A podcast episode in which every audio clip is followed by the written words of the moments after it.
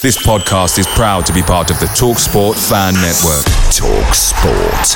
Powered by fans. A lot can happen in three years, like a chatbot may be your new best friend. But what won't change? Needing health insurance. United Healthcare Tri Term Medical Plans, underwritten by Golden Rule Insurance Company, offer flexible, budget friendly coverage that lasts nearly three years in some states. Learn more at uh1.com.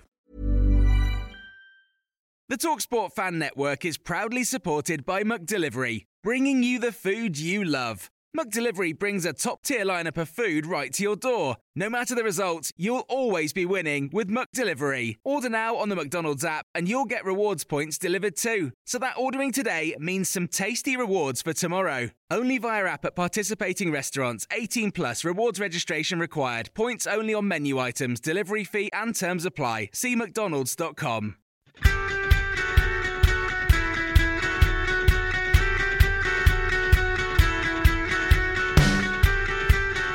Up and down the country today, children have dressed up as their favourite book character for World Book Day. Matilda, the BFG, Harry Potter, Wally of Where's Wally's fame. But this time next year, it could be a different story for the children of Mansfield, who could all dress as the hero from the greatest book ever written Dave, from Davey Flitcroft's gripping bestseller, Galvanised. Like every good page turner, another week for the Stags back in the world of reality has had everything as Flitcroft's men threw away a two goal lead at home to Cheltenham, but still ended up 4 2 winners thanks to the emotional return of the Mac. We'll hear from the passionate midfielder Alex McDonald, who reflects on his match winning strike. Players have always told me in the past about when you're injured, how lonely it can be, and how much you don't feel part of it. And I've experienced that, and I wouldn't wish it on anybody. And I hope to God that you know I, I don't have to experience that again, and keep myself fit and you know, play in big games like that and, and contribute towards the team. CJ Hamilton shares his next ambition now he's reached double figures for the season. It's obviously the first time I've hit that many goals in a season and, and it's probably my career in professional level hitting that many goals and it's a, it's a big achievement for me. Hopefully I can go and get 15, that's my next target. And boss David Flitcroft paid credit to the application of his players. When we've flipped from a 3-5-2 to a 4-3-3 or a 4-2-3-1 it's the players that then take the message on board. You know, you, you do it on the training ground, but that wrestle sometimes becomes um, one where a side of the pitch just opens up. You know, and that's what we found when we have changed the system in game. You know, we did it really successfully. The boys committed to it and did it really successfully. All of that and much more in this week's show, including your comments and questions in the live feed. This is the show for the fans by the fans. This is the Mansfield Matters podcast proud to be on World Book Day, the audio book to the aforementioned forthcoming bestseller, final few chapters of which are about to be written.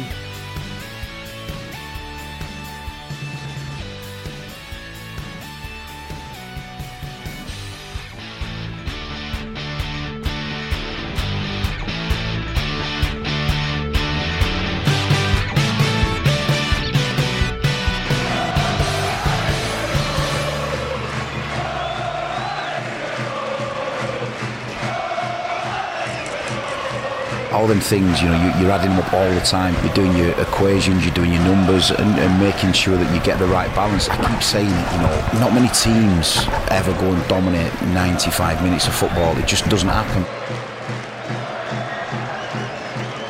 But of course, it's not about how you start or how you go across the 95 minutes or 96 or 106, no matter how many's added on. It's all about how you finish and Mansfield Town. Finished last weekend with three more points in their promotion charge as the season ticks on towards the final chapter. Alongside me tonight on the Mansfield Matters podcast, as always, we've got Cam Felton and we've got Nathan Edge as well, and of course Simon Mercer watching at home with you guys as well. As ever, this is the show for the fans, by the fans. Why? Well, because Mansfield matters. So, as always, get involved with the show tonight and have your say on your team as the season ticks towards that elusive final chapter. Will there be a happy happy ending, a happy ever after, or will there be one final twist in the tale?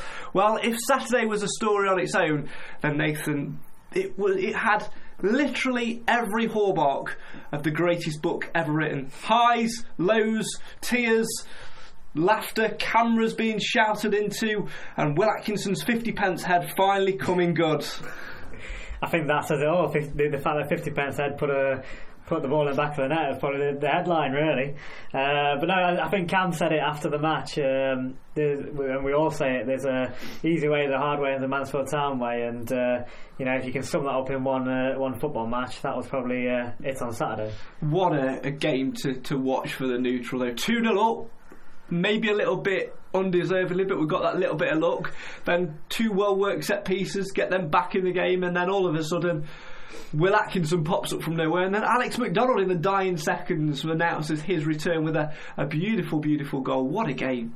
Oh, definitely, and I think from the reaction of some of the players over the week, it, I think they were felt a little bit hard done to for Cheltenham's goals because uh, you can see that it probably wasn't a free kick and it definitely wasn't a corner. So things goes against you, but the players reacted and reacted well. And how how many times in a game do you see you go two up, throw it away, and then go and score another two?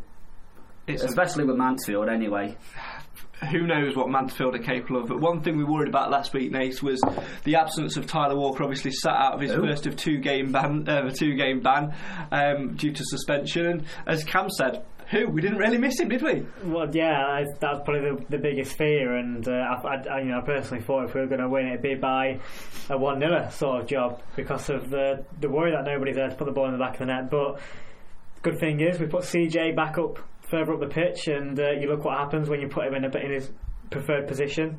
You get results, and then uh, what was even more satisfying was two players who you really wouldn't have ever expected to come on and score because, well, like I say, they was on the bench to start off with, uh, but two midfielders who obviously Mac has been out for a long time, so fantastic to to see him on the score sheet. I think that probably was the most celebrated goal of the game, not just because it finished it off, but because it was him and obviously uh, Will Atkinson getting a goal. So um, that's what we need. You know, when when your striker is out, you need goals from all around the pitch, and um, even when when even when Walker's back, we need to carry on that, that momentum, and then goals coming from elsewhere. As always, get your say in on your team in the live feed in the comments. Uh, Roger's been in touch and says, "Evening lads, I don't know why I thought it, but I said last Saturday that Stags would score four. Fellow supporters said I was mad, but it came true. I'm just wondering whether he knows the lottery numbers. Yeah, for, for, yeah definitely. Saturday, do, send, them, send, them, through. um, I think though one key aspect we spoke about last week, Cam, was uh, who would step up in uh, Tyler Walker's place. We said it was a massive opportunity uh, for one player in particular, our sponsored player away from home in Nicky Ajose. And to be fair, he probably had one of his best games in a Mansfield shirt in his uh, brief spell with the club so far. I'm just questioning. I'm still questioning why didn't he just shoot for the first goal? It's great that he, he, he were unselfish and played it to CJ, but how many uh, strikers would you expect to pass it when they're one on one with the keeper? It's, it's a it's a fair point. But team player, and it, it lifts the spirits of, of the team as well. And I think it's I think he was unfortunate to come off when he did. I think he probably could have got himself a goal if he'd have stayed on a bit longer. But I suppose if we're already one, two goals ahead, what's point in risking him if we've got such big games coming up? What did you make of his performance on Saturday night, Nicky Ajose? So, uh, he was actually getting a bit of criticism from uh, where where I was sat, but I think it was because people wanted him to be getting on the end of chances and being there, you know, getting the shots off. But he was playing more of a uh, sort of linking up the play role, a bit sort of what Rosie does at times. So uh, sometimes I think we you need to look at the bigger picture rather than just being there to, to shoot and score. And like like we just said for the first goal, you did you expect a striker to put it in the back of the net himself, but he was unselfish and the ball stood at the back of the net. So to me, that's just as good as um, in finishing himself. So um, you know. Obviously, we want him to get get the goals, but if if, if other players can step up and do it, then why does it matter? It's an interesting situation there, isn't it? Because you look at him to come in and almost take that mantle off of Tyler Walker, but to come in and contribute the way he did, as you say, some of his running, some of his movement, some of his vision for passes and trying to open the game up was superb. Yeah, yeah, and that's like I say, a different part of the game, which uh, you know, I mean, uh, Tyler does do that as well, but we've got so so used to now Tyler being the one in the box and putting the, the, the ball in. You know, whenever it falls loose, he's always pouncing. Uh, whereas Nicky played a slightly different game, but it was still effective. So that's what's important. Let's talk a little bit more about Joe. Obviously, still got another game before Tyler Walker comes back in. How much of a, a a big opportunity is it for him this coming Saturday to try and get himself on that score sheet, Cam? Because if he does that, then Tyler Walker perhaps will struggle to, even though he's the leading scorer and the one everyone looks at, he would perhaps struggle to get a straight starting berth as soon as that suspension's over on Tuesday night at Crawley. Oh, definitely. I think I, don't think we've got we should underestimate Port Vale, but with the position they're in, it's the sort of teams that we need to be sticking three, four, maybe even five past. And I think if we've got a team full of confidence and we can go out and play relatively similar to what we did last Saturday, I think we should have enough to get us get us the points, but also get a few goals and get some hopefully some goals for Jose. Uh, build his confidence a little bit more, and we'll, we'll just see where the season goes from there. Really.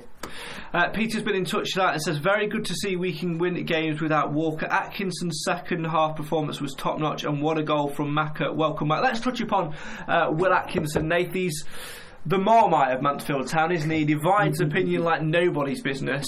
I've always been in the, the team Atkinson in, and I think you sort of tend to go on the same lines. Yeah, I'm just waiting for Shelley to pop up now and, uh, Yeah. have her say. I, I'm pretty sure that'll happen at some point throughout the show. But um, yeah, I, you know, I think um, I was surprised by the change at the at the time. Um, you know, was it half time when he when he came on? Yeah, half-time Yeah, so yeah. obviously for for Gethin Jones, who I thought did okay. Uh, so I was surprised to see him go off. I thought, you know, maybe is he injured? It, it just wasn't a, a change that, like I say, I expected. But in hindsight, it made sense because obviously we wanted that more attacking threat, and that's what he put At- Atco on to do, uh, and it worked. So it was a, you know, a, a great judge, good judgment call by by Flitcroft and Futch. Get involved uh, on the live feed now if you're watching on the live feed. We've just published uh, a poll on there. After a positive display last weekend, would you start Will Atkinson at Port Vale uh, on Saturday? Two options, of course, yes or no. What did you make of Atkinson's display on Saturday, Cal? I thought it was quite a strange substitution at half time. We we look comfortable. You'd expect us like right, we'll not sit back, but we don't need to be rushing forward. We don't need to be pushing as high. We can soak up a bit of pressure and then maybe hit them on the counter. And you think when they got back into into the game and brought it back to two two, it's like you question. It's like, "Ooh, was that the really the right decision? We've gone and thrown a two goal lead away, but then we needed that attacking threat to get back uh, back to bringing three points. And of So- course, it incorporated a change of shape as well because we started with the familiar three at the back where Sweeney played right side centre half and Mal Benning played left side centre half with CJ at, at wing back and Jones at wing back. Obviously, wasn't working as much, so Atkinson comes, comes on and plays. Uh, right back and Sweeney goes back to the natural left side. That was probably one of only two negatives for me on Saturday. a left-sided centre half playing uh, right-side centre half because, to be fair, as good as Sweeney is, in as, as, as he as much as he coped with it, they were exploiting that side in the first half. definitely, and I think I think they'll have seen that as a, a point that they needed to go for. They've seen obviously that uh, Matty Preston's injured. They think right, they've not got cover for it. They're playing the player out of position. Go for it. And I think Sweens did quite well, to be honest. Coped with it. Obviously, it wasn't his strongest position, so he did well to adapt his game. But then, obviously, when we switched it around and it looked, they look more comfortable at the back, and I think it's unfortunate that they have conceded the two goals, which uh, probably hard done to, but we are still one of the best defences in the league, and you can see why because there was some great defensive work, some fantastic defensive tackles going in. Krystian Pearce shepherding ball out. It, it was just a, a standard everyday job for defence. This is one of the things that's annoying me though with this this whole formation situation. And I, I sort of was talking about it last week, and I agree. The three at the back is our strongest system that we play. It's what we've done, uh, you know, the whole season, and it's worked. However, you need the right personnel for that. And at the moment, picking up the injuries and suspension, I just don't feel that that is our strongest formation. But he did change it, and he changed it pretty early on as well, didn't he? And, and as soon as um, because it's, it's, it's like the CJ situation again, I'll probably sound like a bit of a broken record, but he does a job there, but put him in, in his strongest position, and you get better results, and that's exactly what happened. And I just think it's the same for other players as well. I mean, you just said there the defence dealt with it fantastically well. They, they did well, but it could be better. and um, I think you've got to you've got to change the system from the beginning. I think if you look at the, our recent form, to be fair, I think we. I think two months ago we would have said we really do suit three four one two, which was the system at the time, and now I'm finding myself week on week when we're talking about this saying we far suit four two three one in in the formation we're playing because we're getting personnel, isn't it? yeah, we're getting a lot more out of players like CJ. We've had a lot more out of Mellis in recent weeks. Recent weeks in that more advanced role. We've had a lot more, and we've actually seen uh, a player in Willem Tomlinson break through and really grab a hold in that side. And it just seems to be doing the job for us, and we look more comfortable within ourselves. Not only performance-wise, but body language-wise, when we revert to that foundation of four at the back, whether it's four-three-three or four-two-three-one. Well, yeah, and I think we've got good enough players and players that can adapt enough that we can play. Like Saturday, we could play the the three across the back, and then at half time just change one player, and you can go to the four at the back. We've got that flexibility. If we could change, we could change it if we need to. We don't have to play one formation the entire game because we've only got them players to suit it. We've got players that can play many different positions, like Sweeney playing left, right, centre. Same with Mal playing left centre back, left wing back. Uh, CJ playing left wing back, right wing back, striker, goalkeeper, midfielder. Uh, and I think goalkeeper's probably a position he's not played this season. So it, it's, it's, it's a credit to Flitcroft and Futch and, and Coops and whoever else and Daryl Taylor and everybody, all the backroom staff. It's a credit to what they do during the week is to getting the players into physical shape but also mental shape to be able to adapt their game into what's suiting it. Plenty more comments uh, coming in tonight. Keep them coming in on the live feed if you're watching. If you're not, if you listen to the audio version of this, where were you? Every Thursday at 6.30. Except it'll be next Thursday, and then there's going to be a few date changes for the next couple of weeks. More on that later. Uh, but as always, you are very welcome to get involved and have your say uh, on your team. Uh, keep your comments coming in, as I say. Uh, Roger says Tomlinson plays a great through ball for the first goal. I'm very pleased he's in the team indeed. Uh, Richard says. If goals are coming from other parts of the field as they did on Saturday, does it really matter if Ajose scores against Port Vale? Uh, his overall performance last week was a good one. Uh, talking about the Atkinson situation, Callum says yes, I'd take Atkinson at Vale. Jones looked pretty decent, uh, but the way Atkinson came on and attacked their defence on Saturday just proves the skill he has. Remember, of course, he has had long-term experience uh, in League One, a solid League One side as well. I think a lot of people tend to forget that. Uh, Peter says Shelley's having a cuppa, or no doubt she'll be making a comment or spitting out a tea. Uh, Simon says, Evening, boys. Hope you're all well. The boys say hi. Uh, we were awful in the first half, but uh, determination and desire got us the win. What a goal by Maka. Good to see him back in the team. Uh, and Roger says, All the midfielders have very good vision, and with the addition of Tomlinson, it's been dramatically improved, uh, improved in my uh, opinion. What do you make of Tomlinson's uh, addition, Nate? We've seen a little bit more of him now over the last couple of weeks. He's really starting to blossom, and I really do think he, he's earning that nickname of Mini Bish. Yeah, and, and to, to be fair, it's it's fantastic to see. You know, uh, we, he's, he's certainly claimed his you know his place in the team and the, the starting lineup, and uh, it's exciting. I don't want to get carried away. I don't want to get too excited. We've only seen uh, a few performances so far, um, but what we have seen of him has been very promising. And uh, you know, still, I, I can't remember how old he is, but he's, he's, he's a young lad, isn't he? 21. 21, I Yeah, think, it's a yeah. very young lad, and I just think he could be such a big player for us, not just now, but for the future. You know, Bish is unfortunately not going to be around forever. You know, he's getting on now.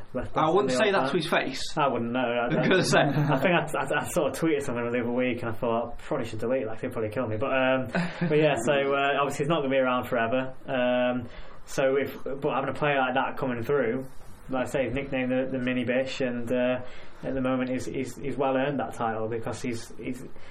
He's such a his vision. Like I say, that pass through for the first goal was, was, was, was brilliant, and he was doing that uh, the whole game, and he's done it a lot of, a lot of matches It's previously. as like well. Tomlinson's just become a cross of Bish and Mellis at the minute. He does the fantastic defensive work. I'd rather him getting- be Bish than Mellis, but But it's a bit of both at the minute. Getting back defensive work, some great tackle. It were a great tackle that was in the build up for the first goal, uh, and then obviously the pass through for the second goal. Was it or was the first goal? One of the two. First, yeah. First. So the defence and the attack, is all over the place. I think just having him there as well, it's, it's allowing Menace to get further up the pitch. Where you know we we've seen it earlier this season he was he looked a different player. He was brilliant, and then he dropped off a little bit when these injuries started coming in. He had to play a bit of a deeper role, but now you're pushing him further back up, and we're starting to see the better side of Menace again. And I just think you know it's it's not just. Uh, putting him in there to accommodate for Menace. It's actually we've got a brilliant player further back, and it's it's making it better for Menace as well. Do you so. think maybe this is what we lacked last season? Because obviously we, we were crying out for a, a, a commanding centre mid, and we've got that in Bish now, and we've also got that in Tomlinson. Do you think we are finally well. and Maka, and coming back as well? Yeah. Do you think now we're in a in, just as a comparison to last season, we're a much stronger team as a whole rather than just a strong defence and a strong attack? Are we stronger across the board? We're, I think we're stronger from from the, the very roots and core all the way all the way through. I think if you had to take if you looked at things now, if you'd have taken this team and this spirit at this stage last season with a new manager coming in, I think they'd have done it. I think they'd have achieved it because the attitude's right and the, the mm. commitment is right. Whereas last season, well, we all know how that ended, don't we? Keep your comments uh, coming in. Like, great to see so many of them coming in uh, so far tonight. Richard says the team that started on Saturday could have easily have started the game in two or three different formations. The flexibility is surely a good thing, and that flexibility, Nate, as well as uh, as Richard says, I think that is another key element to our play because sometimes teams play. If even if you go all the way back to the conference days when we won the conference, we played one way, one system. There was never a plan B. It almost feels like we've got a plan A right to plan Z. Yeah, um, sort of agree. I, I mean, I think we've, at the moment I, it sort of feels like we've only got All right, maybe Q. of- yeah, yeah, well, maybe go to C or D. You know, just gonna be yeah. I don't know. I, the only thing that it's been bugging me, and it's because from the last few games, and I know obviously Saturday was a fantastic, before, uh, fantastic, fantastic result.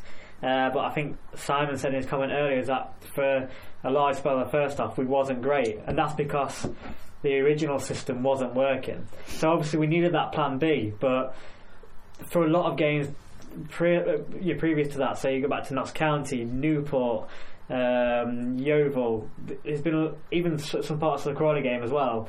It wasn't working. It's like it's taken a long time to go into that plan B. So I just want us to start well, but you know, and, and rather than having to change it all the time, can we can we get off to a good start for a change rather than thinking, oh, you know, here we go again, sort of thing. It's good we're reacting, but uh, I, guess Flitcroft said in his interview, it's not about you're not going to dominate teams for 95 minutes, but we have been better throughout the season for, for longer period of the game. It just makes you wonder, doesn't it, if we'd have started in, in the way we sort of ended the first half and then started the second half before they got back in the game. What a different game it, it could have been. It's all about trying to create those openings and having that faith. I think that second half we did, to be honest. For the first sort of few minutes of the second half, we were dominating. I thought, you know, it looks like we're going to go and get a few more, but it was that. I don't want to pin it all on the referee, but that for me was a game changing moment. I mean, the, the player did, you know, amazingly well to take advantage of the situation and put it in the back of the net, but it was a change of momentum then because when you're the away team and you get a goal back from one down, they're going to have so much belief installed in them. That's exactly what happened. It wasn't necessarily anything we did wrong. It was more it lifted them, and they are a good team. You see what they did against against Bury. So you know, got a draw against them uh, after us. So they were a decent team, but it was that one decision changed the whole complexity of the game.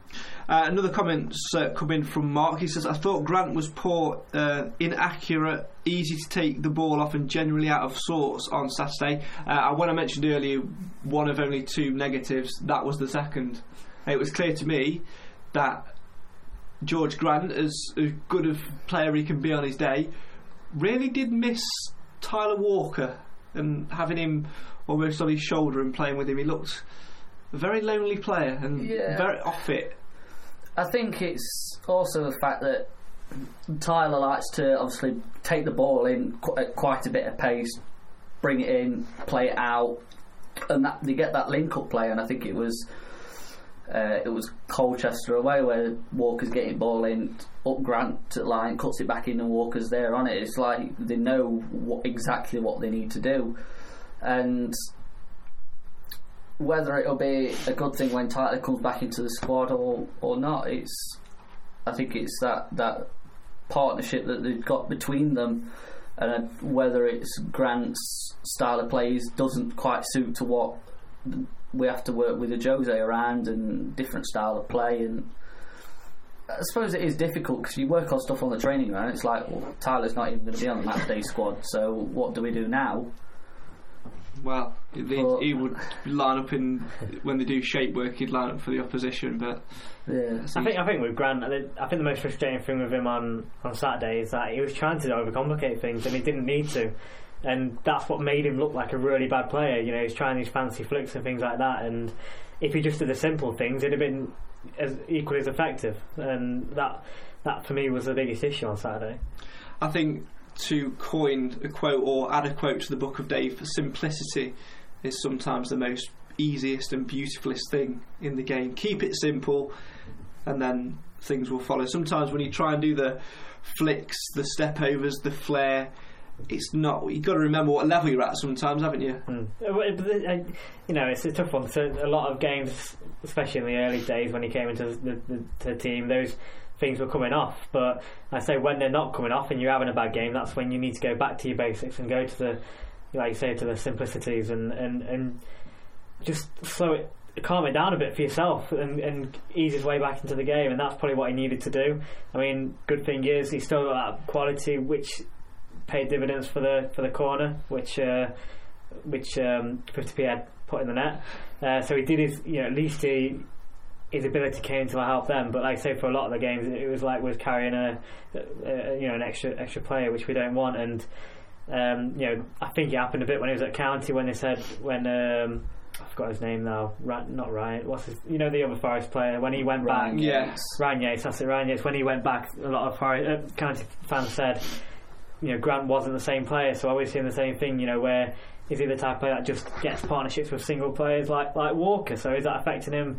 I guess we'll find out over the next few games. I'll say it looked like you were linking up with Tomlinson quite a bit in that game. Whether it was coming off or not, it, it looked like they were thinking ahead. It looked like some of the stuff were off the training ground. So when it was in the build up to Atkinson's goal, Tomlinson just flicking the ball straight up, just a looping ball over the defence. Grant, Grant gets on the end of it and keeper makes a great save. It's things like that where it's like you think maybe even oh, just a season ago we wouldn't have been like forward thinking enough to like oh I'll make a run there, get the ball over, make a run in, and now we're just thinking on his feet. We're creating chances where we probably would be like oh we'll just get it out wide and we'll cross it in see what happens. I agree with what Roger says in a way. He says, uh, still believe that Grant is a key player. Last Saturday was a one off, uh, not a great game uh, for him. Again, I agree, play, you know, players do have sort of one off, but I think another issue there is that with the way we started on Saturday, it was almost overloads in that area. We spoke about it uh, a couple of weeks back about being potentially top heavy, but it just seemed he couldn't get the space to, to create, really, could he? No, no, you could even throw in there is that a confidence thing as well. You know, with you know went to to Notts County, uh, he got booted around, booed whenever he had the ball, things like that, and he, you know he had a poor game there, as did the rest of the, the, the team. So. You know, was that still playing on his mind? Is his confidence down a bit? And uh, sometimes when you're his sort of type of player, uh, and you know, we we he has expectations to do sort of the the, the, the spectacular sort of thing, doesn't he? Pick out the pass that we wouldn't normally even see from the stand. So he's got that expectation there to do something special. But when his confidence isn't high, it's not going to come off, is it? As well. So that could even be a factor in it as well. So let's just hope that know we see the return of uh, the, the, the informed Grant that we know they can be. A couple of minutes left on the Atkinson uh, debate. We're asking you on the live poll at the moment. Um, after a positive display last weekend, would you start Will Atkinson at Port Vale? Nathan, you for your vote. Yeah, I would. Uh, I'd, I'd do. I'd sort of start with the way we, we finished. Obviously, probably not Maka because he's probably not fully fit. But I'd go with a um, you know a Josie in there instead of Maka. But probably start with the team that we finished on Saturday. Cam, where's your vote lie? Uh, I'd, I'd start with Atkinson. Uh, I think Vale are a, a team on the low, uh, not really full of confidence. In 22nd, is it? So they battling relegation. So it's either going to be a, a game where we're going to dominate, or they're going to give us a right good game. So I think we, we need that flexibility of the attack and the defence. Fifty-seven percent agree with you on that one. That Atkinson should start on Saturday. I think, like you said, Nathan, I'd be very tempted to go with uh, what finished the game mm. on Saturday. Maybe with the exception of uh, Alex McDonald, but depending on how fit he is, it will be a tough game at Port Vale uh, on Saturday. But we'll talk a little bit more about that uh, later on. But. Um, let's touch upon Alex McDonald. Of course, he scored the, the fourth goal. He's been out for a long while, but we've we said we haven't really missed him in some respects, but in many others we have. His flair, his enthusiasm, his character around the dressing room, especially at the One Call Stadium, has been sorely missed. And you could see how much it meant to him when the ball hit the back of the net on uh, Saturday. Yeah, and I think even in his you know, his post match interview, saying you know what it meant to him to have the fans sing his name and things like that. It you know it was a uh, a special occasion, not just the fact that we it scored the winning goal, uh, but it was the fact that it was him for what he's been through, and he, and he spoke about that. So it was a huge thing. And like I said, I mean.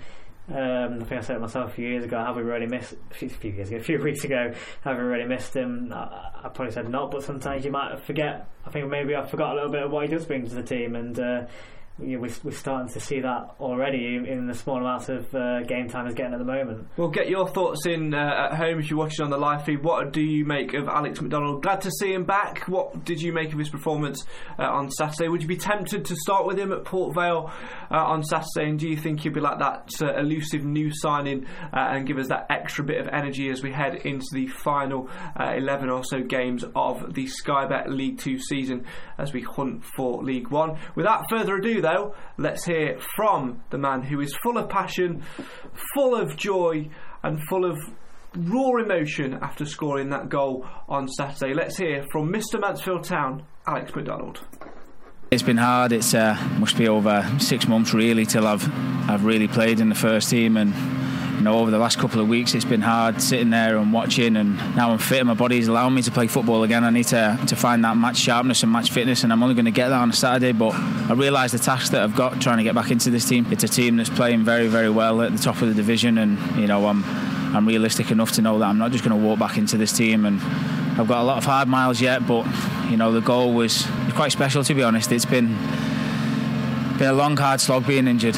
Um, it's when you're in the gym on your own and you you don't realise this until you've been injured and you and you've seen it yourself and you've been involved in it. And I've players have always told me in the past about when you're injured how lonely it can be and how much you don't feel part of it. And I've experienced that, and I wouldn't wish it on anybody. And I hope to God that you know I, I don't have to experience that again and keep myself fit and you know, play in big games like that and, and contribute towards the team because it's something I, I, feel I can do. And the physios and DT and um, Lizzie and Beth and Tom, they've seen me at my worst. They've seen me, you know, when I'm coming in and I can't get fit, and then to to then get out there and, and be involved again. And I know I played at, at Notts County, but to, to be involved in that today in front of our own supporters, who, by the way, are magnificent and have been since the, the day I walked into me and you know, hearing them sing my name at the end after I scored was it was a special and proud moment for me. When you've got all your all your peers and, and all the players who you've watched for the last six months and they know and, and have seen bits and pieces of how hard it's been for me personally being out and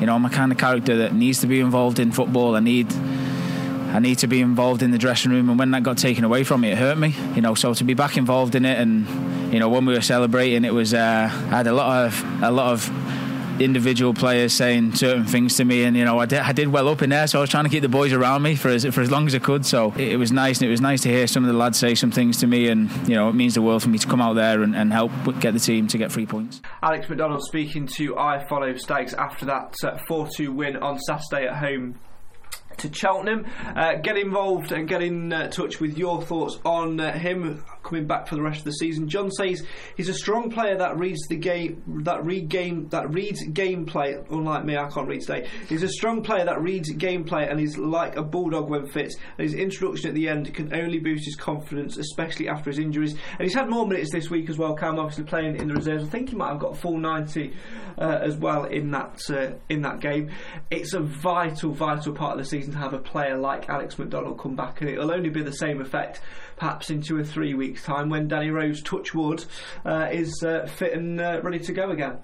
Well, let's hope so. We've seen what Maka can bring to the team. Obviously, in the past, just picking passes out 30, 40 yards, and I know we like playing the nice, simple stuff, but sometimes when you need that, you've got that bit of pressure on you, and you've got a player upfield making a run. You just need someone like Maka to be able to pick out that pass, and we have. It's, it's something we have missed, and I think if he can get back into the start eleven, even if he just makes it onto the bench again, which we presume on Saturday he'd probably be at least on the bench, it is that. Um, little bit of energy you can bring off the bench if you do need a goal, and it, it just brings something different to the team that maybe someone else can't quite offer. Uh, everyone seems to be agreeing with that as well in the comments uh, so far. Roger says, at present, I would bring Maka on sometime second half if needed for Grant or Mellis. Only my opinion, though.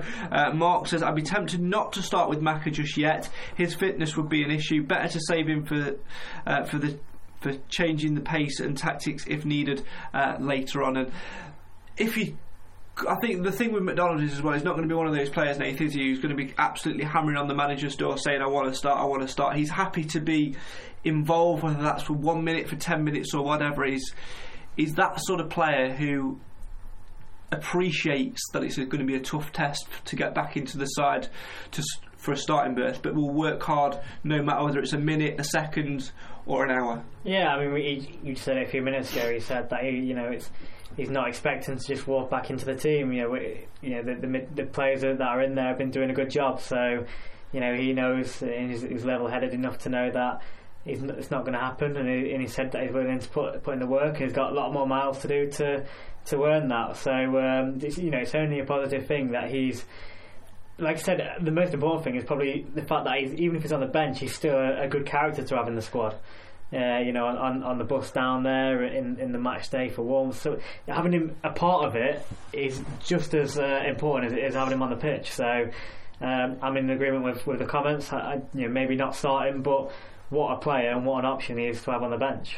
Uh, we talk uh, about Alex McDonald there. Let's move slightly to the left or up front or in goal if Cam was the manager. Uh, CJ Hamilton obviously scored a brace on Saturday. Two well taken finishes. Great to see him playing that sort of high and, and getting that uh, freedom. And he's come out today and uh, he's, he's got a, a, target in mind. Do you think he can reach it? Plays like he did on Saturday. I think he could reach it well, before the end of March. You never know. Uh, we've got some games where he can definitely influence the game.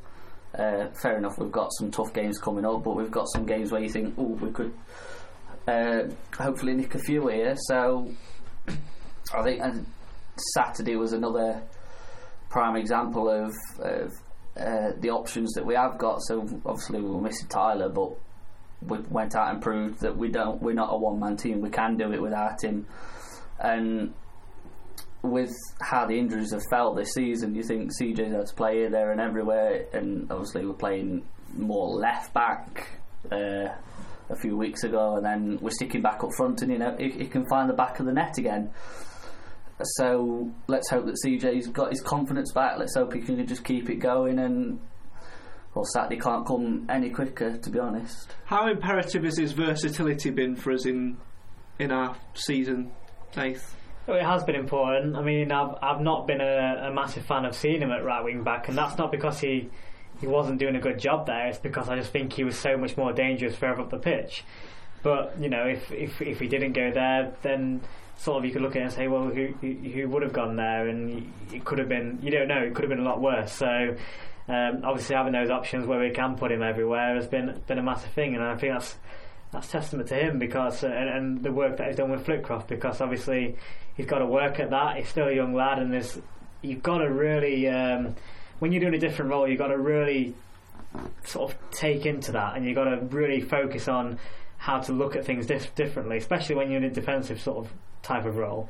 Uh, so credit to him for taking all that on board and, and doing, a, doing, doing a job of it. Well, it's about high time that we heard from CJ Hamilton uh, on tonight's show. Obviously, he's been speaking to iFollow earlier today. We know he uh, runs fast Big talks fast too. For me. The second one I said if I, if across the defender like put it across goal, it, like, got a good chance of winning. So obviously the first time hit that many goals in the season and, and probably my career in professional level hit that many goals and it's, it's a big achievement for me. Hopefully I can get 15 that's my next target. This season I've been working a lot more with the on the training field and like finishing and product kind things and you can see it's kind of paying off. Probably my best in professional football definitely. Obviously it's my fourth season, third, third, fourth season now in, in my career. Obviously it's probably my best season overall. I think we're working a lot harder. Like, we've done a lot. It all started in pre-season when we set, set a base and stuck with it and we all followed what the manager thought was best to do and you can see it's working. Just keep working hard, like keep keep putting our bodies on line, keep keep working hard to get three points and like do everything we. Every weekend's different. I could win back, could be up front, could be on the wing, could, could be anywhere. But I'm happy to win the team anywhere, anywhere possible and obviously help get three points. CJ Hamilton there at full speed, at uh, full on speed. Uh, now, obviously, I have sped that up for comic effect, but his real interview, his real time interview, is still just as quick. gives me a massive lift off. Obviously, going a couple of games without scoring is a bit like, oh, when's the next goal going to come? And then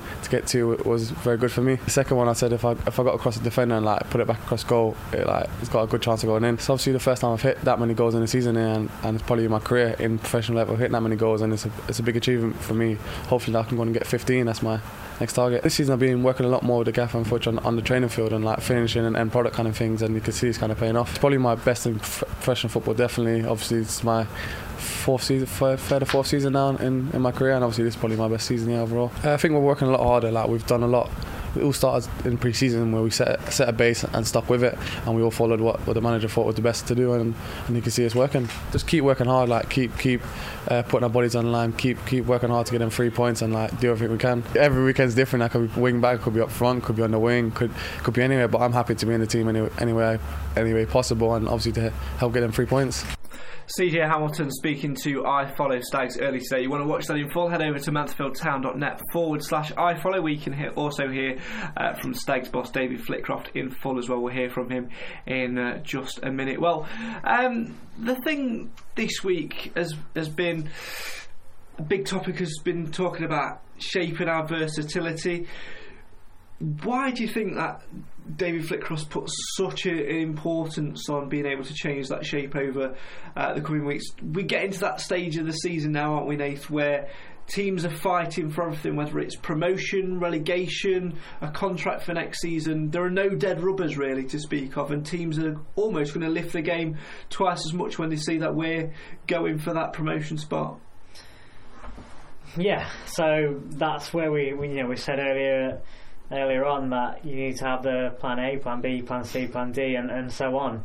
And uh, having versatile versatility in the team is a is a massive bonus, and um, even more so when we hit points like where we are now, where we've got suspensions and uh, and injuries left, right, and centre. You know, without having that versatility in in a the system and two the players that are on there um, you know, we, we'd, we'd struggle through this period, and uh, so it's only a bonus that obviously we've got the the management there who have got the vision to put these players in different areas and, and mix it around and to be able to trust the players like he's done with CJ to play him so different players. You've got to you've got to really trust a player to do that sort of job. Uh, so to, to have that trust in your team and for the players to do it as well is, is massive. The trust seems to be there as well, doesn't it, Cam? I mean, if you look at the players that we're missing as well and how much of an impact they could make, Mansfield would be such a, a, dangerous word and team name for people looking at it. You're missing the likes of Bobby Olejnik, although Jordan Smith's doing a great job in his place. Hayden White, you've got Will Atkinson and Gethin Jones both doing a relatively decent job there. Danny Rose, obviously Nicky Ajose playing well. You've got uh, CJ doing the business there, and there's there's others that you can mention in there too. The the key players who are missing out without sounding too harsh on, on them, they're not massively, massively amiss because other players have really taken on the challenge, and that's testament to the way Flitcroft and Futcher have gone about setting the squad up. Oh, definitely. You think was it? Uh, it was seventeen on Peter, wasn't it? Yeah, yeah. Like uh, I think it's just a credit that that was with the strongest team, and fair enough. I know we've had a couple of losses since then, but you could arguably say that some of the better results have come after Christmas, you think maybe a you think Colchester game coming back from two down and turning the game around, just everything's. I know we've had as losses and everything seems to snowball. It's like, oh, we're gonna we're gonna lose it again. We're gonna drop out at playoffs. We're gonna fail. It's gonna be same as last season. But when we've had play, so you've had players missing, other players have stepped it up and even though they might have been playing all right before, they've gone up that extra gear, giving it that extra 10, 15, 20%, and it's got us into a, an even better position now as what we were maybe a few weeks ago. If you look through our full squad, you could probably say by the end of the season that you go down that list and you probably say every single player has played a part in this season. Every one of them, even you know, even going back to early in the season where Jordan Graham and, and Lewis Gibbons came on and they, they did their part when they were called upon.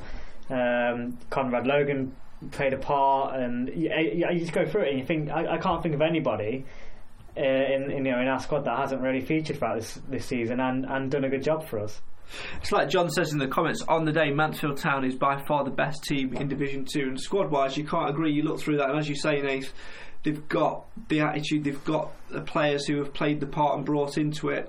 Let's hear, though, what Stags boss David Flitcroft has to, to say uh, about that. He's been talking to I Follow Stags early today as he gave his opinions on the change in shape and the players who were in there to try and uh, do the business. Here's David Flitcroft. You're making decisions all the time. Do we change the system? Have we got a go-to system which we've worked on? Yes. Personnel, all them things. You know, you, are adding them up all the time. You, are doing your, you're doing your equations. You're doing your numbers, and, and making sure that you get the right balance. Every, I keep saying it. You know, not many teams ever go and dominate 95 minutes of football. It just very difficult. It doesn't happen because you know you might dominate one half of the game and then an astute or tactical substitution gives the other team an advantage. So, you know, you've got you've got to have periods in the games where you the players know what they've got to go to. We might have to change system, but uh, the players are aware of that. They know that they know where they've got to be. They know what they've got to do. And when we've flipped from a three-five-two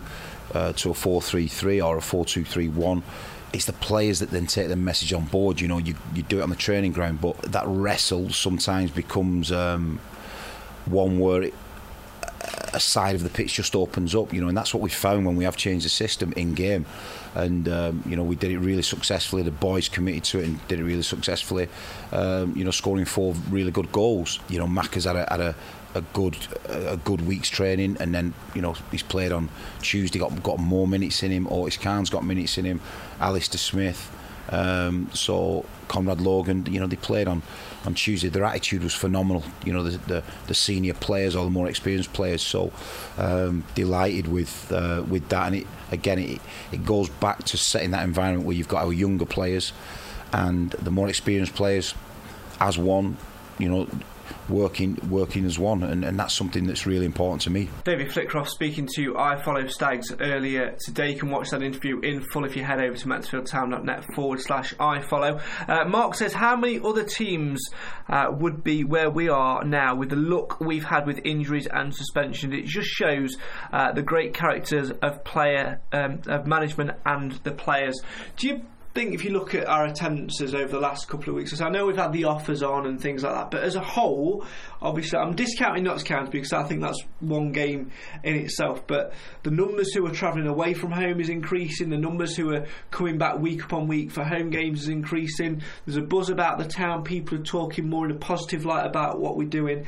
How much is the work which Flitcroft and the players have done in terms of their attitude, desire, and commitment? How much of a part has that played on people looking down at the calendar on a Saturday and thinking, I'm not going shopping today, I'm going to the One Call Stadium? Well, it's got to have played a, a big part, really. It's, um, I think it's the fact that when fans come to the you know, come to the one call or, or, travel away with us, bar a few matches, they see a, a, committed performance. But it's not only a committed performance; we're, we're playing attractive football that supporters want to see.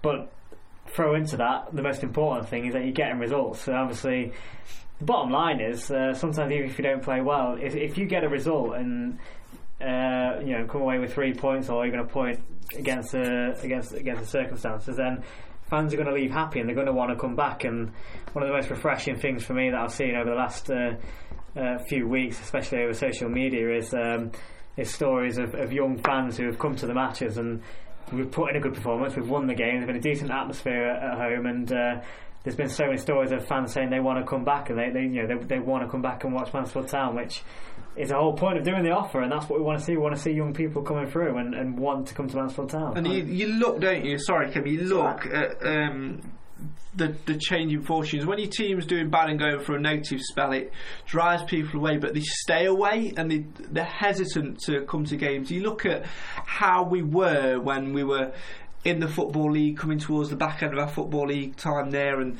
I know things weren't great off the pitch, but it sort of filters its way down slowly and surely. And Mansfield had this reputation of being a, a club that were never really going to do much, they were never going to pull up any trees and push them away, and there was this darkness around them. But that stuck for seven, eight years, and it's really only probably last season this season where that attitude has started to change. And if you can build upon that, that's positive for the future. But it hangs in the balance, doesn't it? It's imperative now that we keep at it and keep these coming back. it's the next generation of fans coming through. Oh, definitely. I think what, what I was going to say was you think 10, 15 years ago, you've got fans coming in, and obviously it's more your older fans. It's like, oh, Haslam's killed his club. We don't like who he's brought in managers. We don't like the players that the managers have brought in. We don't like how the managers playing the players, and that's stuck with us. And then obviously Radford's come in, and it's like we don't like the manager's style of play. We get promoted. Oh, we don't like hoofball. We don't like the manager's style of play. Steve Evans comes in, or we don't like Steve Evans, and it's just one after another of excuses, and it's like we're not going to get anywhere if we're going to get people like that. And I'm, I'm going to honestly say, I don't care what people say, if you've got that sort of attitude still about the Stags, don't bother coming on a Saturday. Because we don't need that attitude, we need positive. And I think it's great that we've got these offers for younger supporters that, like, they won't know the history of Mansfield. They won't know the past, what the the horrible seasons we've had, the the terrible football, the hammerings on stupid away days, on stupid nights in the conference, and whatever else. They're not going to know that. So it's just like a clean, like a clean slate, essentially. It's like playing good football, being a, a family friendly club, a welcoming atmosphere, and kids will remember that and they'll be like, "Oh, I want to go back. I want to go back. I want to watch Stags." And same with Lincoln coming up. Fair enough, with it's on the telly, so we'll get quite a lot watching on that. But we've still selling quite a lot of tickets to that game, and it, it's get started to started to snowball a bit. We're we're getting the positives out of the game as well. I, I think another thing as well is I know we talk about the younger generation coming through, but even for the older gen- generation, I mean, if you if you can't enjoy where we are as a football club now, I, I don't think you're ever going to enjoy it. I, I know. I think where we are in the, in the in the you know in the in the table right now, there's nerves. You know, obviously we don't want to put this hard work to, to waste and, and drop out. Obviously, we, I think there's those, naturally those nerves there because everyone just wants success, and and they're eager for it. But you've also just got to sit back and enjoy it a little bit. We're not going to win every game, but I can't. I you know unless I go all the way back to um, the early early two thousands, I can't remember you know having such a successful time as a, as a Mansfield Town supporter. We like we said, playing the right things. We've got the right management in there. Things are doing do, ran the right way from the very top. It's a it's a good time to be a Mansfield Town supporter. So enjoy it while it's here. Have the attitude of Stags fans changed? Has David Flitcroft seen the attitude of Stags fans change? What has his thoughts been on the fans and the way that they interact with him as the Stags looks set to take a good following over to Port Vale on Saturday? Let's find out. I love working here. I think it's plain and simple as that. I think the ones I've met and, and personally met, very honest. Um, tell you when it's tell you when it's bad. Don't mind that. If it is bad, I'll be the first to admit that. I think for over a year now, I've told people when it's not been right.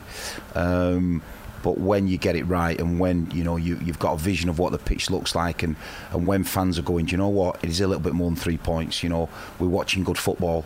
Uh, there's a generation uh, of, of support here that, that do come up to me quite a bit in the in the car park on the way to the training ground um, and speak about you know the football we're playing and, and that pleases me. They've been brilliant. They've been absolutely brilliant you know from a difficult period last season and, and I could see it building in, in pre-season but their belief systems are they're optimistic. They come into games optimistic. Uh, I think certainly at home we score a lot of late goals, so that, that keeps that belief. Um, and we have scored late goals certainly all season now. There's a backing, and you can feel it behind you. It's strong. Do you know what I mean? And uh, that's something that they do represent us as a football te- uh, us as a football team.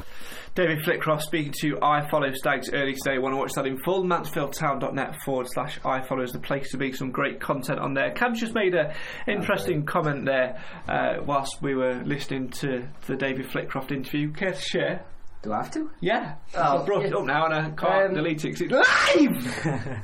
I think I'm deaf. um, yeah, you think Dave's done a relatively alright job, you'd say. Obviously, when, no, know, when, when, what was that? when he came in, Relatively all right. when he came in, it was a massive task, and you could probably say the pressure got to him, and he couldn't really adapt to what he wanted to play. So you got Flitcroft, Boo Brigade, Flitcroft Art, whatever you want to call it. You got that from practically day one. There's also the fact that his first game we threw away a lead against Lincoln, so fans will remember that straight away. And you think it's slight, it, it carried into this season as well, and you can think anything up to well October, November time when we were winning quite a bit, but we were also drawing a lot and we were throwing games away, and it's like what what's different now to back then? What has Flitcroft changed? Is it just the way that he's played, or have have fans realised, oh, we're not going to win every game, we're not going to be doing this, we're not going to do that, we're not going to play perfectly all the time? Is it something that Dave said or done, Do- or do you think maybe fans have have woken their ideas up as such and realised that we're not we're not Barcelona, we're not going to win every game we play? I think it's a case of that galvanised spirit has solidified us all, hasn't it? Ding, ding, ding, And, uh, points. Uh, to be honest, I, I, you can actually even look at it and say, well, if you look at their season in, in two different halves, at the moment, the first half is um, astronomically better than our second half. I know we haven't completed the second half yet, but first half season we'd lost one game, you know, which was Exeter. It was only uh, was it Carlisle the next defeat after Yeah. that? So and that was was that after Christmas? Well, wasn't it? Exeter Yeah. was September, Yeah. and Carlisle was like second week of January. Yeah, so we obviously went that whole first half season just losing one game.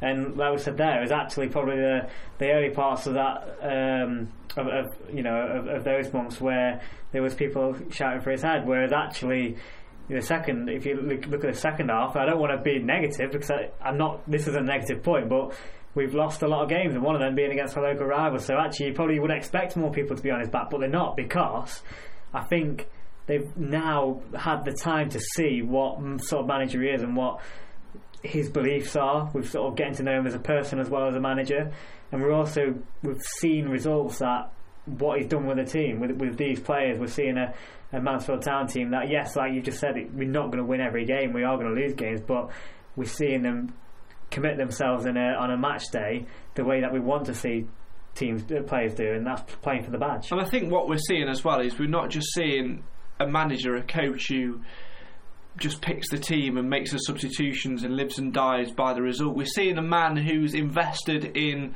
developing the club from the bottom. With, you know, he's done tireless work to get those severed links with the academy back to put our future in a much better position. Yes, you could argue that the rulings in the football league of having to have a club nominated player has forced his hand a little bit, but I would then argue back that if he was doing that, it would just be the same player week in, week out. He's giving those players, those younger players, the opportunity. Last week, for a, a prime example, brings Zayn Hakim out of absolutely nowhere, puts him on the bench. Yes, we had a bit of a striker shortage, but he'd been doing enough in reserve and in those youth leagues to get the recognition and train with the first team. Jason Law has had those opportunities. He's highly thought of And scored on Tuesday. and scored on Tuesday. Good goal as as well. Watch the highlights.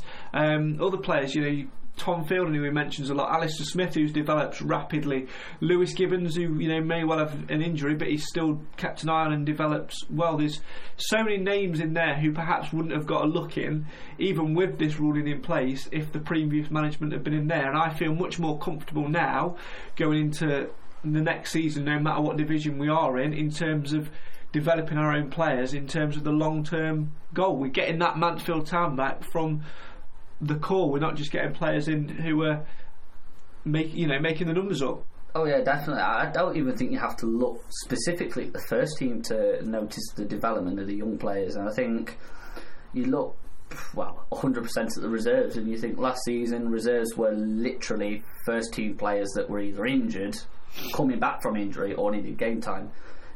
Barely ever uh, a youth player in there, and I think that's that's that's the point of the old old management style. It wasn't they wanted tried and tested players. They didn't want some local lad that we picked up knocking around on a local park and and help develop them. And I think this season it, it helps that we have got that, that transition between playing in the reserve, uh, playing in the youth team, playing in friendlies over pre-season, playing in youth leagues, then playing in the reserve leagues and cups, and then also getting your chances on the bench or even in the first team. So we're bridging that gap because before, obviously, we'd got that gap between you'd got first team and youth team, and there was no middle ground before. And it, it's ever since the academy's been set up and ever since Dave's come in that that gap is just it's non-existent. There is no gap anymore. For me, it, this might completely divide opinion. I don't know, but and I, people might accuse me of being sort of lacking ambition a little bit, but this this this could we we could be a club that could be ran two different ways. By if you look at the the last management um, team we had in and the management team we've got in now, we could be a team that so last season that's buying players, offering out large wages, like you said, uh, tried and tested and expected to go out there and you know we, we put the promotion favourites etc. and uh, you know, we, we could have had, say, if you stuck with us, we might have gone up or whatever, or we might be having another season of doing it again where we just buy players for the sake of it and, like say, not invest in the, in the youth team and play a certain style of football to try and get results. We could be that team and maybe, you know, eventually get to the championship, throw a lot of money at it and stuff like that and get success that way. But to me, I, I'd rather see Mansfield Town, even if it meant saying we only got to League One instead of Championship as, as our height. But let's say we got to League One, but I'd rather see a Mansfield Town team for me who gets youth team players coming into the team, seeing that develop, getting being in there with the community, having a great setup there, which we're doing with the Irish Academy, etc.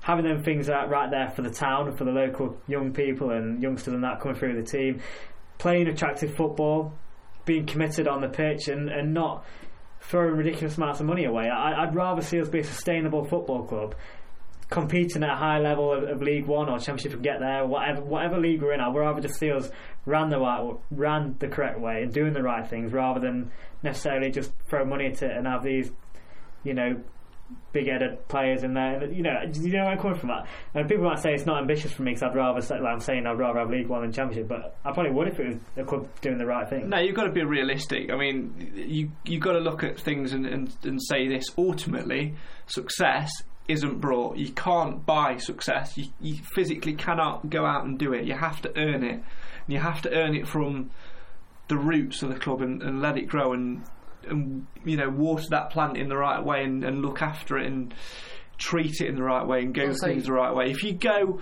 to League One this season, touchwood we, we get there and we sustain there for the next two or three seasons. That in itself is success because we've built and we've become almost like Southend did. I know it's, um, when Will Atkinson was there, he, there was a solid League One team. They were never really in danger of going down. They always built and they've maintained, and it's just about them finding the next level after that. You can't go almost like on Football Manager, promotion, promotion, promotion. All of a sudden, you're in the Championship. You still haven't. You've still got three and a half thousand fans coming in. It's not good enough for Championship money, and then all of a sudden you're in the Conference North because you, you go bust. You have to plan, and like this season, it's about patience and development over a long period rather than over a short period. Definitely, and I don't want to throw him under a bus here. I'm going to use him as an example. Someone like Paul Anderson came in, was obviously quite clearly demanding quite a wage for dropping down to League Two. And you think, do you think maybe bringing such players as himself may be a mistake in one way? yeah, great, it's to have the experience and quality players, but do you think that money could be used elsewhere? So it's like, you could get, say, maybe three or four youth players in the first team playing regularly, pay them a little bit more, and build for the future instead of the here and now. Because the here and now essentially only matters now, whereas the future is always going to matter. Because it's like uh, you've got to think so like Stockports and things like that, spending money willy nilly, money runs out. I remember watching They- Stockport in the Championship. And now they, Derby. So oh, I know they're on the way back up and starting to get the crowds back again, but it's spending cash that essentially is not there. And it's same with Darlington's another one. Goes out, spends all this money, gets a few alright seasons, have a massive new ground, even can't fill it at higher levels, lose the money, drop out of existence, and now the stadium's just, well, sitting and rotting away. So you got to think. We'd, I'd rather be a Mansfield, a stable Mansfield team in say League One, than going gun ho, risking everything, maybe getting one or two good seasons, and then ending up Yeah. the next team that goes double relegation, triple relegation. That's sort of my point that I was trying to make earlier. Like, what is success? And now, I think when you compare it with other supporters, you, when you compare competing against other clubs, I guess your success is where you are in the table or what sort of results you've got and what cups you've won and how far you've got in competition. So you measure success in that way against them. But for me personally, for a, a club that I've loved since I was a, a child, um, I measure success in what we're doing and how we run as a football club. Are we sustainable? Are we have we got the right youth up? Have we got players coming through? Can we sustainable? On, can we grow crowds? Can we do things right for the community? And can we just be the football club that we want to be proud of? Whether it, you know, like I say, whether it's only League One, mid-table, not getting, not winning every game, not losing every game, but competing and seeing the right sort of players come through. That's what, to me, I would say is a successful football club. well, I can tell you firsthand we've got an absolutely cracking football in the community department. I can tell you that firsthand. Do you no think- bias there. though, is there? no bias. Do you think we could maybe use our uh, neighbours over the M1 as a prime example? They quite clearly had hadn't planned for the future. They went gun ho, spent all this money, nearly got to the championship, and then double relegation, possibly a third relegation. Managerial sacking after managerial sacking. Yeah, same, same with Notts County though. That- that- that's what I mean. That's where It's not planning ahead. Yeah, it's not having patience, is it? That's not trying to develop what you're doing. That's all about the here and now. And unfortunately, they say it results as a is a football is a results game business. And uh, in the extended I follow uh, interview with Flitcroft, who's talking a bit about the situation at Rochdale, with it being one of his friends who's obviously Gave him a uh, shot, didn't he, Keith? Though, yeah. yeah, so he obviously has lost lost his job, um, but he sort of said about it then. It, unfortunately, it's a results based business, but sometimes if you can stick with them through the hard times, which the Radfords did toward the end of last season, you might you'll start seeing results like this. And I think if you've got the right people in the management team, like Flitcroft and and Futch and the rest, then you've got to be patient because if you want results, you've you've got to stick by them through the hard times. And I, I'd rather see that. You mentioned results. Obviously, I'm going to bring it back round to on the pitch. Two games coming up this week. Busy period for the Stags. First of all, on paper, a game which Mansfield would award the three points to them now. But as always, football is never played on paper. Port Vale Saturday. Uh, obviously, a one 0 win back in November thanks to CJ Hamilton. They've got one point from their last five games. New manager at the helm though, although they haven't won uh, at home in their last five games. They've got the worst home record, record uh, in the league. That means absolutely diddly squat though, doesn't it? Oh, definitely, and I think I think Port Vale away last season is is a prime example. You can't say that we were driving down the A38, down A50, expecting to come back the other way after 10 o'clock that evening with three points and four goals in the bag.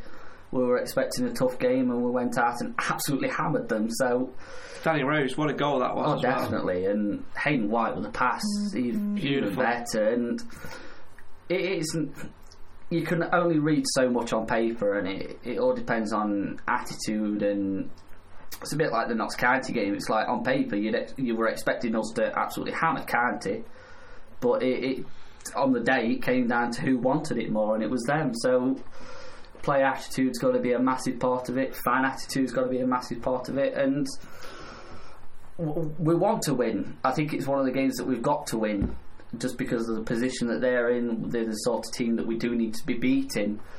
And with a big support, nearly a thousand fans travelling, it should hopefully be a good afternoon. But it, it does depend on how the team decide to come out and play. And then, of course, Nathan, on the Tuesday night, it's a trip to Crawley. 1 0 win back in January. Tyler Walker on the score sheet in that one. No win in their last five, but they they do have a good home record, and it's always a difficult place to go, uh, is Crawley. But, again, it's one of those games, isn't it, where at this stage of the season, at the very least, you need to be coming away with a point and a clean sheet. Yeah, and I think it's sort of at the moment. I think you look at our last uh, few away games. I think we've lost our last. Is it last three games? Last two away games. last two, obviously yeah. Newport and Notts County. Then not so long ago there was uh, Carlisle in there as well. So yeah, well, we need to get our away record back on uh, back on track a little bit, and obviously start on Saturday. Um, they, they, this massive games. I mean, probably more so Saturday than, than Tuesday night, with Port Vale being in a relegation battle themselves. Um, so, like I said, we just need to be we need to be on it, and I think Saturday we should be okay. As in the fact that we're coming off of a win, whereas Notts County was coming off of a defeat. So let's hope we've got a bit of confidence installed in the squad, and then obviously Tuesday night, hopefully, touch wood, we're coming off the back end of a of a good result, and we'll have the also added benefit in there that Walker returning. So let's hope that's Do you enough think to take that us through. maybe the Crawley game will help the fact that we haven't got to travel far on the Saturday? 'Cause Yeah, I was going to say exactly the same thing. Now the Lincoln game's been moved, that's given us some massive breathing Yeah. space there. But that's the thing, we don't have to stay overnight to Port Vale because it's it's an easy drive to Port Vale. You can do that easily in a day. They'll be back sun, uh, Saturday evening. I'm going to say if they're back Sunday night, Sunday it's night. wrong. Sun- they'll be back Saturday Come that way. evening. Um, back in their own beds, not in a hotel, not having to share rooms. They'll be back in their own comfort, so they can do their all their old rituals. And Neil Bishop can have his millionth ice bath of the season in his new house. And it, yeah, and and then and it, it Crawley's a long one, so that'll be a an early morning Monday. Travel down, maybe do a bit of light training, but then we've got that time to re-energise, work with stuff on the training ground, and and get things right. And I don't I don't want to jinx us or anything, but let's hope that we can get through this without a loss at all. Because I think we should have enough time for players to be fresh and ready. And I think this is where the, the squad rotation, that system, and getting those players minutes is really going to be uh, key. And uh, as Roger says, without stating the obvious, Port Vale will not be an easy game. They're playing for survival. Hope Stags win, uh, as always. Got dangerous players at Port Vale. It won't be an easy game. It will perhaps be one of the uh, hardest games uh, so far this season. Thanks for all your comments uh, tonight on the live feed. That's just about it for tonight. I'm going to end on this comment from Mark, who says, It's one hell of a journey, isn't it? Whatever the outcome, let's turn up, sing up, and enjoy. And that is the key thing for Saturday. There'll be a lot of staggies going down there. There will be some who, similar to when we played Notts County, will be expectant uh, that will win the game. There are no easy games at this time. Uh, of the season at all. We've got to get there, got to play our way and play the way we know we can to be successful. So when we're back here next Thursday at 6.30, uh, we'll hopefully be talking about having six points, touchwood, uh, in the bag. Fingers crossed that that does happen. Nathan asked earlier, what is success? Many people can have their arguments on that, and many people can have their opinions on it. We talk about sustaining for the future, whether it's developing young players or splashing the cash on the big names. I think it's as simple as this it's being able to go and follow your football team on a Saturday afternoon, on a Tuesday night, wherever, knowing that you have a football team to go and follow. The journey can sometimes be a tough one, it can sometimes be a beautiful one. But no matter what, that's the one thing which unites us, and that's the one thing uh, which we enjoy doing uh, every single week. It's World Book Day today, and as I said at the very top of the show, hopefully next year there'll be youngsters in schools across Mansfield, Ashfield, and Bolsover who dress up as Dave from David Flitcroft's Galvanised. But the best thing in any book, and the ultimate thing in any book in, in any season, is this always leave them wanting more. Fingers crossed the Stags can do just that as they had for Port Vale and for Crawley. We'll see you next Thursday at 6.30 on the show for the fans, by the fans. Why? Because that's what matters. Of course it does. As always, come on you Stags! See you next week.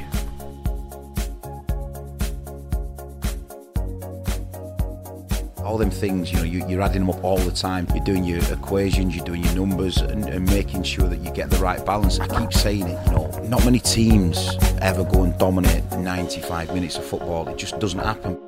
Away days are great, but there's nothing quite like playing at home. The same goes for McDonald's. Maximise your home ground advantage with McDelivery. Order now on the McDonald's app. At participating restaurants, 18 plus serving times, delivery fee, and terms apply. See McDonald's.com. Hi, I'm Daniel, founder of Pretty Litter. Did you know cats tend to hide symptoms of sickness and pain? I learned this the hard way after losing my cat, Gingy. So I created Pretty Litter, a health monitoring litter that helps detect early signs of illness by changing colors, saving you money and potentially your cat's life. Pretty Litter is veterinarian developed, and it's the easiest way to keep tabs on your fur baby's health right at home. Go to prettylitter.com and use code ACAST for 20% off your first order and a free cat toy. Terms and conditions apply. See site for details. This podcast is proud to be part of the TalkSport Fan Network. Talk Sport. Powered by fans.